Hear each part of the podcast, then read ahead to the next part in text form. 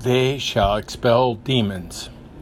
What you need to know about demons, your invisible enemies, by Derek Prince. Part 2 In the School of Experience. Personal experience by itself is never a sufficient basis for establishing biblical doctrine.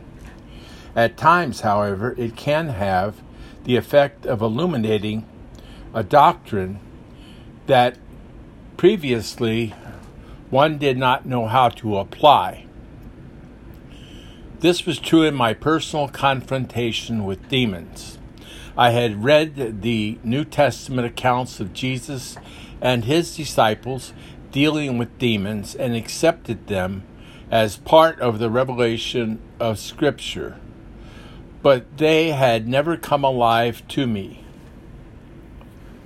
I had often had the joy of leading a sinner to Christ. I had also seen people healed physically in answer to prayer, but I had no conscious experience of confronting and dealing with demons, with the outward manifestation described so vividly in the New Testament. Then God, in his sovereignty, correction, sovereignty, began to give me direct personal experience in recognizing and dealing with demons.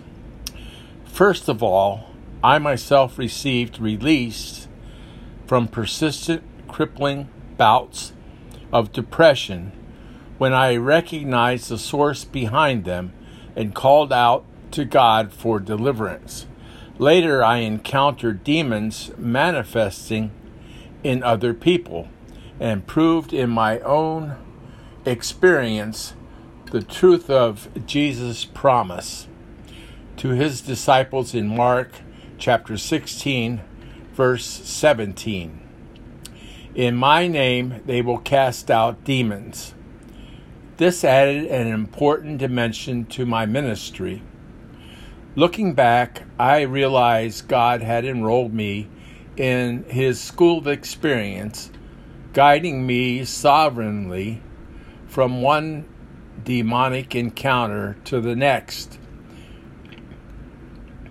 In the end, dealing with demons became a regular part of my Christian ministry. In the chapters that follow, I share some of the most important lessons God taught me on the path by which He led me. This is the end of part two in the School of Experience.